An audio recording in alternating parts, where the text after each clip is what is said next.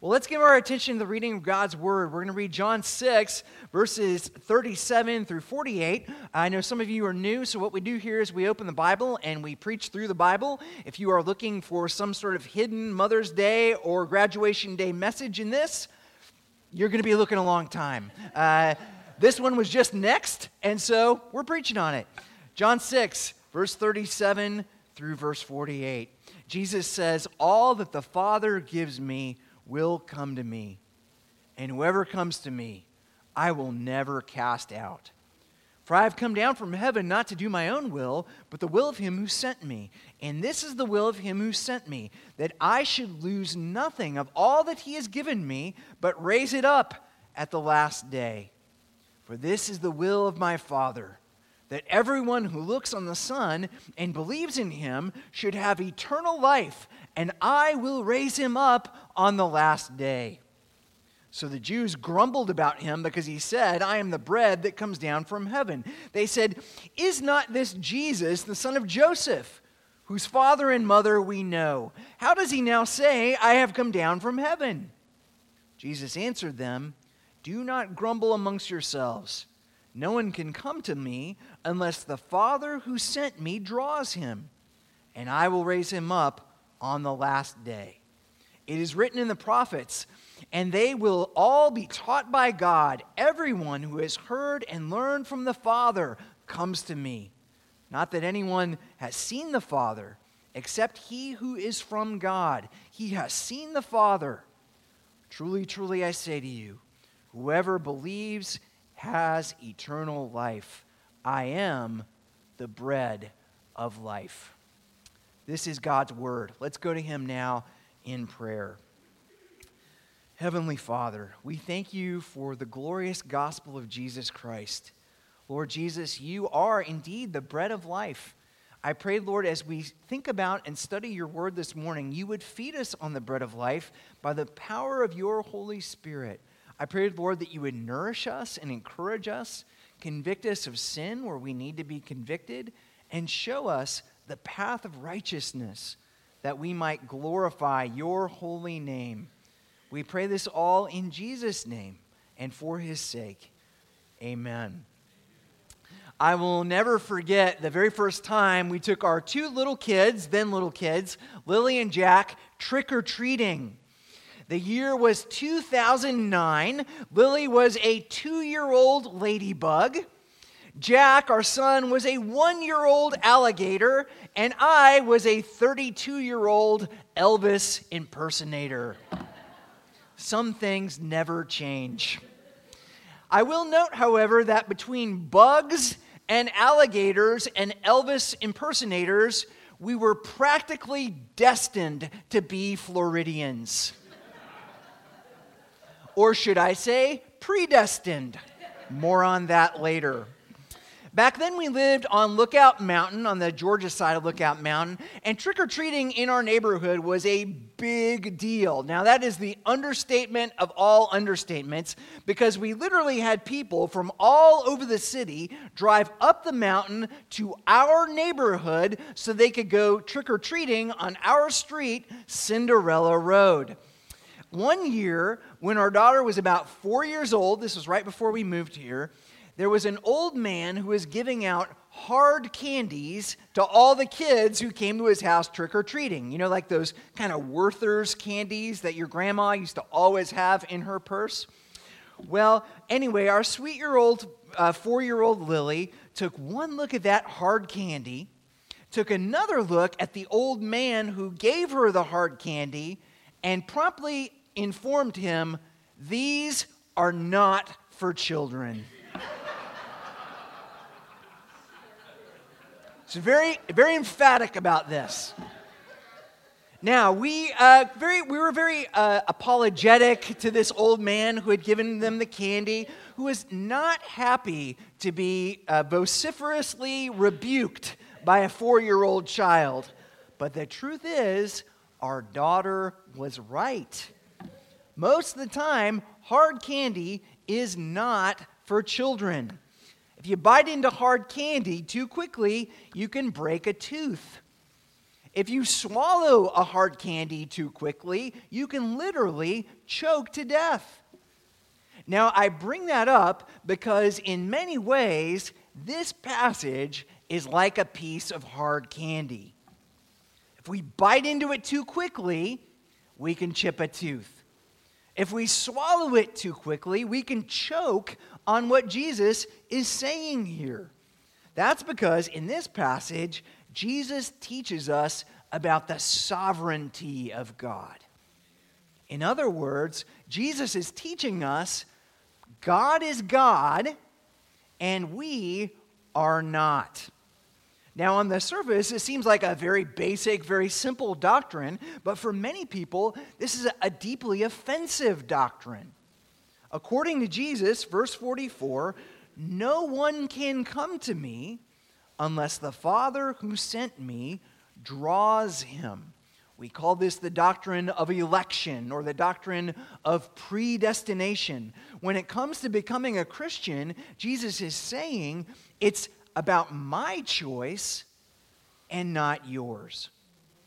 If you're a Christian, it's not because you chose me, it's because I chose you. You can't come and you won't come unless the Father draws you to Jesus.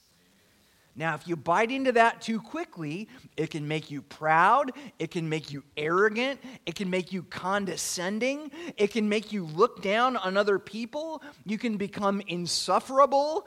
You can say, Well, clearly, I have this all figured out because I am one of the chosen ones. And why would God choose me unless I was better or smarter than other people, right? If we swallow this too quickly, it can drive you to despair. It can make you question your salvation. You can think to yourself, well, I believe in Jesus. I love God. I love other people. I'm by no means perfect. But what if I what if I'm not chosen?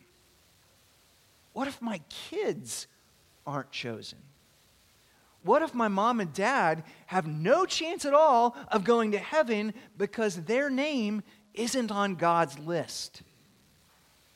Now, this doctrine does seem to be thoroughly biblical.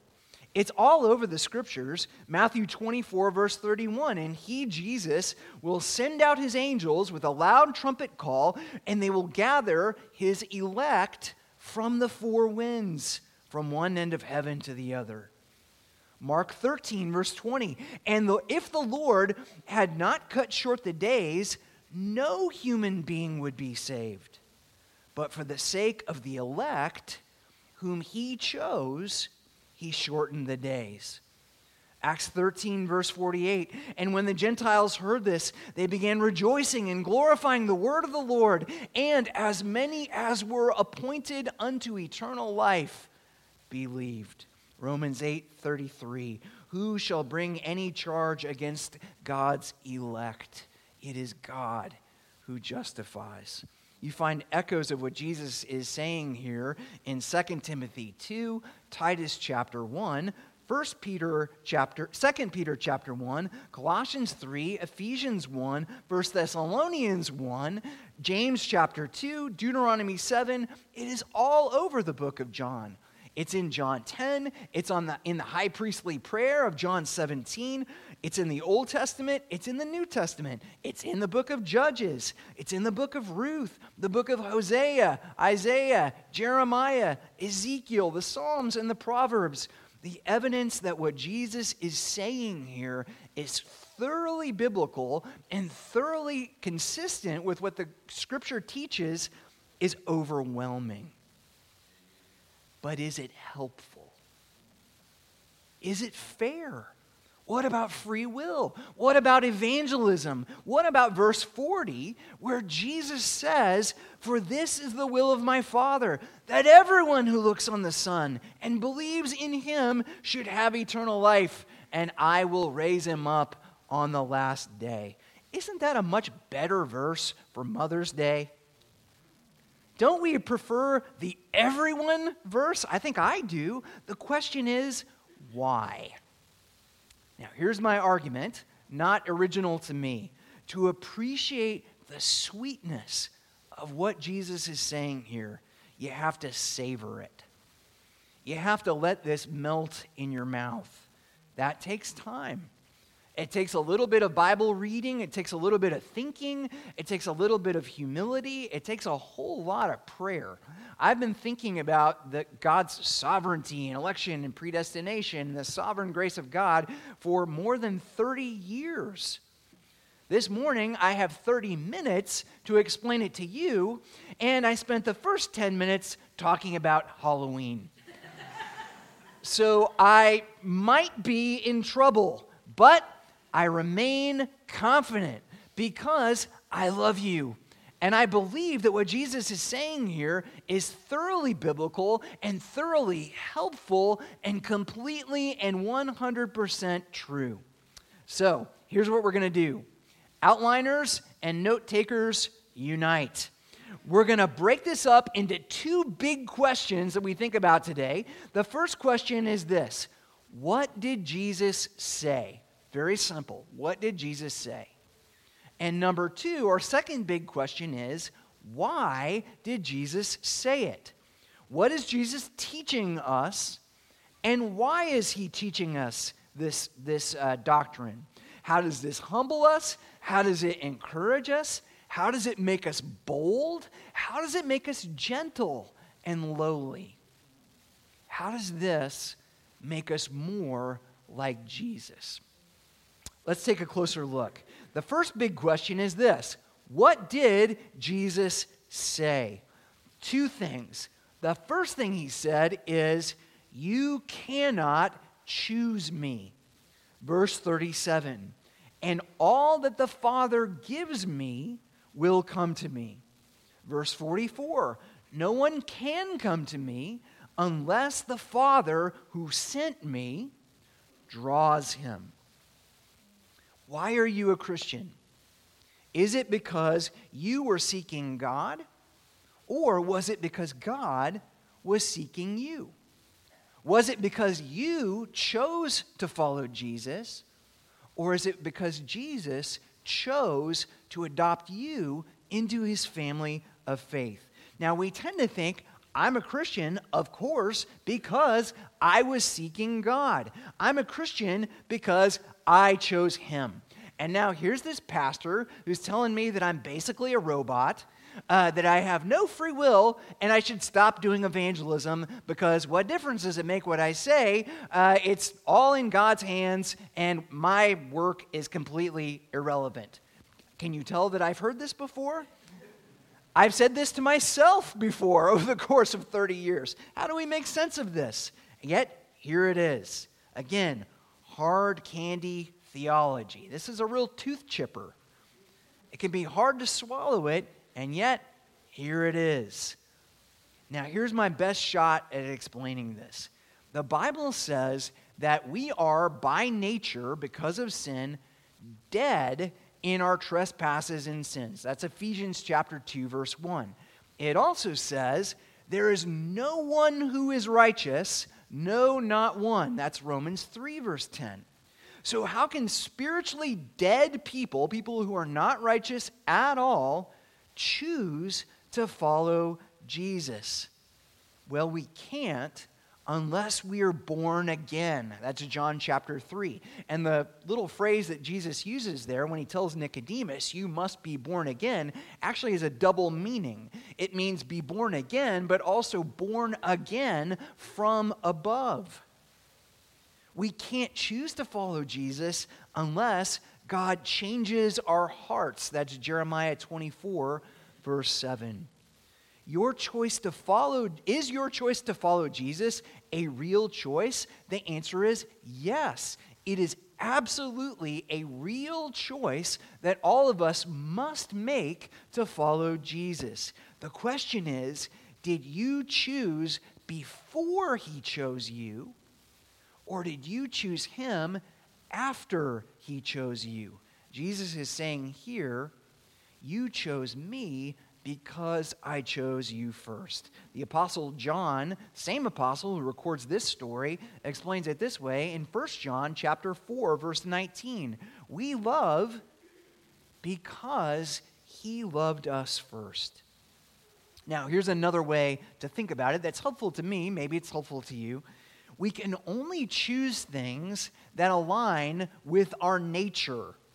Our human nature limits our ability to choose. Because I have free will, I can and do choose many things that align with my human nature. This morning, I chose to wear this shirt. Now, you may or may not think that was a good choice, but I made that choice freely. Uh, this was not uh, predestined in the sense of I was a robot or I had no choice between all the, the shirts in my closet. It was a real choice. I have free will.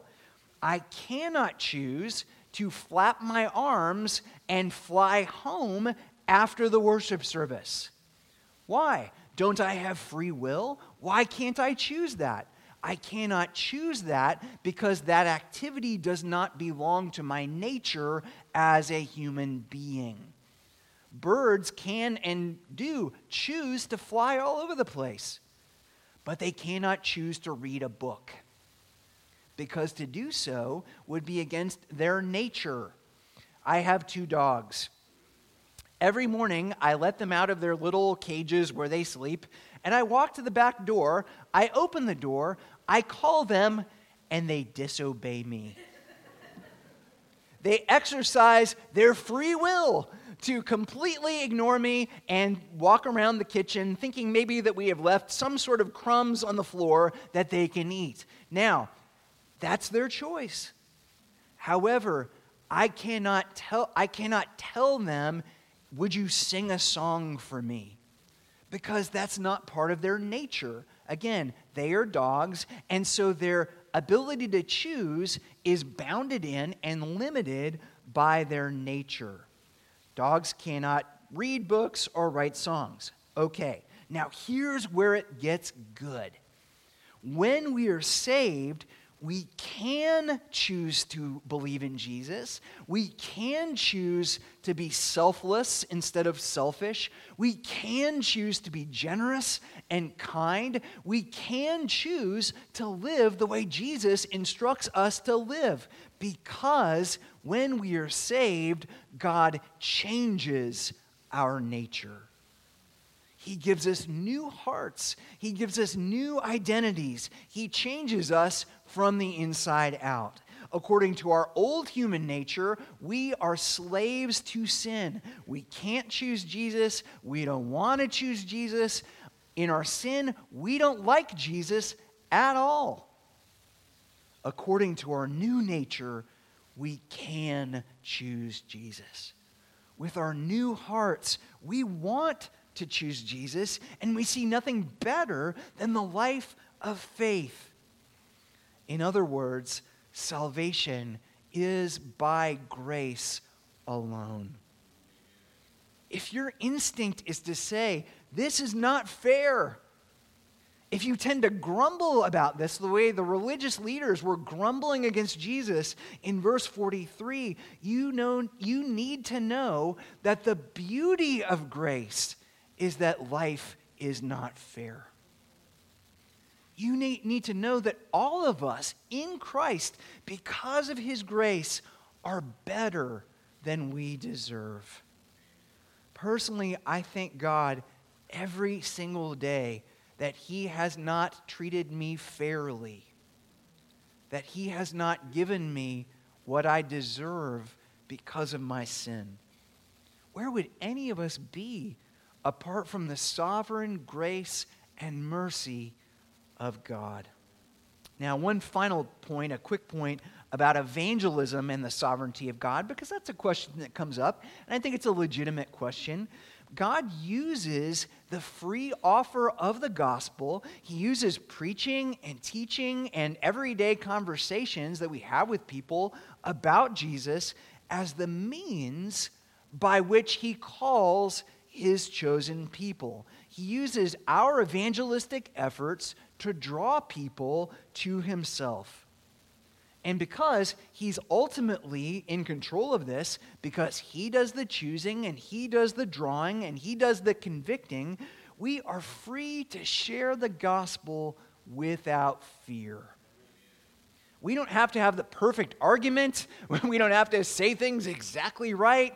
We don't have to fully understand everything about this other person in order to enter into their world and enter into their experience, though we should try as best as we can.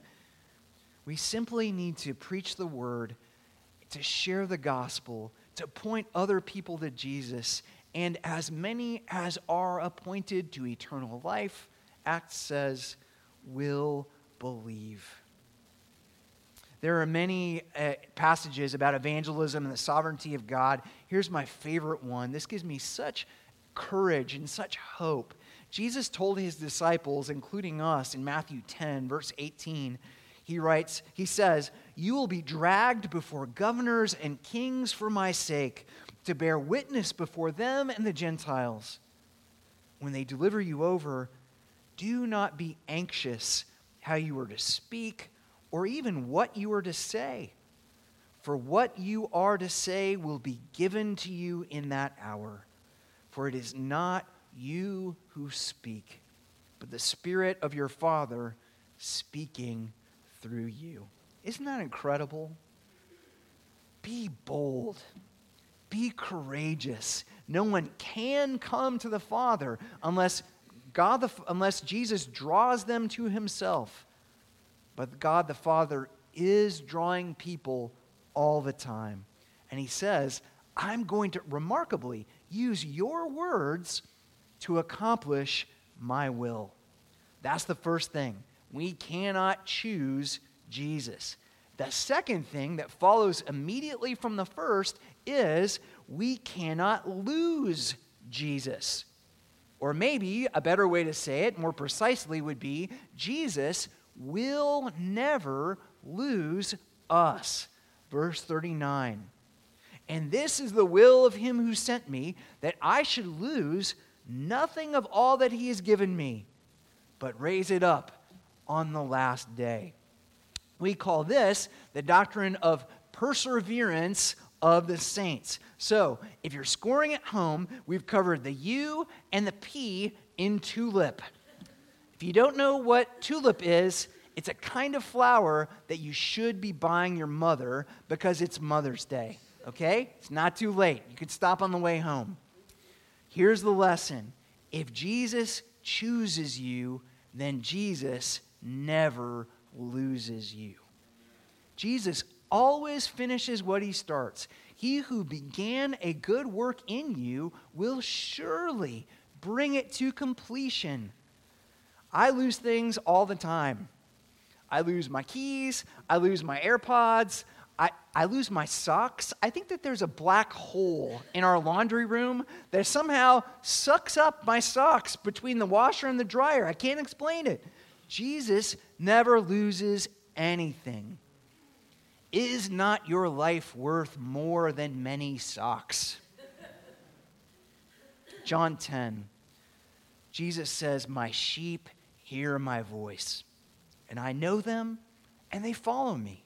I give them eternal life, and they will never perish, and no one will snatch them out of my hand. My Father, who has given them to me, is greater than all, and no one is able to snatch them out of the Father's hand. I think there, there are times in life when all of us, if we're honest, lose our grip on Jesus. Maybe we sin, we do something we know that we shouldn't do. Maybe we're overcome by doubts or fears or insecurities about so many things that trouble us. I think in those moments, we, we, we let go. We release our grip on Jesus, the Savior. The good news of the gospel is Jesus will never and can never lose his grip on you. The good news of the gospel is that your grip on Jesus was never what saved you in the first place.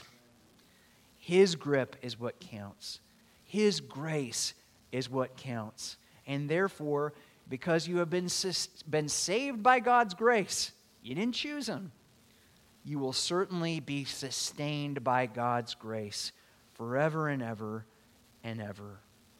On the cross, Jesus did it all. And so we can rest in his finished work. We are secure in his love. That's what Jesus is saying. You didn't choose him, you can't lose him. It's all about Jesus, it's all about his sovereignty, it's all about his love. Verse 47 Truly, truly, I say to you, whoever believes has eternal life. For us, it's not about choosing, it's about believing. The question isn't, Am I chosen? The question is, Do I believe? And the promise of the gospel is that if you do believe, you will have eternal life. Here's the second big question Why did Jesus say this? How is this helpful? How, how does believing in God's sovereign, sustaining, saving grace change our lives? How does it change our relationships with other people? Well, the first thing it does is it humbles us. It is a very humbling thing to know that when it comes to our salvation, we bring nothing to the table except our, our need to be saved. If you're a Christian person today, it's not because you are better than other people. It's not because you're smarter than other people. It's not because you figured out something that no one else figured out. It's because God was gracious to you, because He loved you. you. We are not superior to any other people, even people who do not believe in Jesus at all. We are Christians because Jesus died on the cross for us thus bringing us into the family of faith. Like a kid in a car seat, we were basically along for the ride. And speaking for myself, not you, I did a lot of complaining in the car. Are we there yet, Jesus? Are we there yet, Jesus? Are there yet, Jesus? Don't make me turn this car around. That's his overwhelming grace for me. Now, if you struggle with pride with arrogance, with self importance. This teaching has the power to humble you like nothing else. Here's the gospel in four words it's all about Jesus. You are chosen by God not because you are so great, but because He is so great. In a culture that values self esteem as the highest of all virtues, where we are told from day one that you're the best and you're the coolest and you're the smartest and there's only one of you, this teaching shows us that it's all about Him. This will radically transform your view of yourself. You might even become fun to be around. it could happen. The second thing it does is exalts us. Do you struggle with low self esteem? That's the flip side of this coin. Are you always down on yourself? Are you always negative in your thinking about yourself? Is the glass always half empty? Do you always see the cloud in every silver lining? Do you ever doubt your salvation? How could God love me? Who am I that the Lord of all the earth would choose to know my name? Who am I that the Lord of all heavens will love someone as broken and confused and sinful and damaging as me? The answer is God loves you because he loves you, because he loves you. Pastor Tim Keller, I have to quote him at least once a week, it's in my contract, says that there is a beautiful circularity to God's love. It's unconditional humanly speaking, it is unreasonable in the sense that there is no reason for it. He loves because he loves because he loves. Now, let's just say that every negative opinion that you have about yourself is true. It's not, by the way, but let's just say, for the sake of argument, that all the bad things that you think about yourself are 100% true. Does that change the way that God feels about you? No. Does it change the love of Jesus? Does his love not still cover a multitude of sins? Yes. Doesn't the grace of God overwhelm any sins you have committed, any faults that you may have? Of course. Doesn't God's sovereign choice to love you and free you and sustain you give you hope? I hope it does. You're not a worm. You're not a freak or an outcast. You're not a piece of garbage on the trash heap of life. You are an adopted child of God. That means that God Himself walked into that orphanage and chose you and said, I want you, warts and all, to be part of my forever family. 1 Corinthians 1 For consider your calling. Not many of you were wise according to worldly standards. Not many were powerful. Not many were of noble birth. But God chose what is foolish in the world to shame the wise. God chose what is weak in the world to shame the strong. God chose what is low and despised in the world, even things that are not, to bring to nothing things that are. Isn't that encouraging? God, sovereign's, God's sovereign grace exalts the humble and humbles the exalted. Last thing, we'll close with this God's sovereign grace, this hard candy gospel, gives us hope. It gives us hope as individuals and it gives us hope for the world. There is no such thing as a lost person who is too lost to be found, including you. There's no such thing as a person who is too sinful to be forgiven, including you because Jesus saves, because the Father is drawing people to Himself, there is hope for every single person that you might meet. We don't have to coerce people into becoming Christians. We don't have to manipulate people into becoming Christians. We don't have to have airtight arguments about the facts of, and the truthfulness of Christianity, though I think those exist. We simply tell people the truth of the gospel, and as many as are appointed unto eternal life believe. There's also hope for unity in our rather uh, disjointed and uh, conflicted world. We don't, God doesn't choose people the way we choose people. I think we tend to choose people who are a lot like us we tend to align ourselves with people who are kind of the same age as us and kind of uh, the same income as us and the same level of education and sadly sometimes the same uh, ethnicity or background or culture as us. God doesn't choose that way. God draws all kinds of different people to himself. And because that's true, there's no such thing as a cookie cutter Christian. God has Christians that look exactly like you, and He has Christians who look nothing like you. There are Christians who don't speak your language. There are Christians who live in lands that you have never been and will never be, and you'll meet them in heaven for the very first time. The global church is beautiful, and there's hope for all people because God's choice is not like our choice. There are as many testimonies as there are people because there's hope for all people through Jesus who draws his people into his kingdom. That's the hard candy gospel of God's sovereign grace.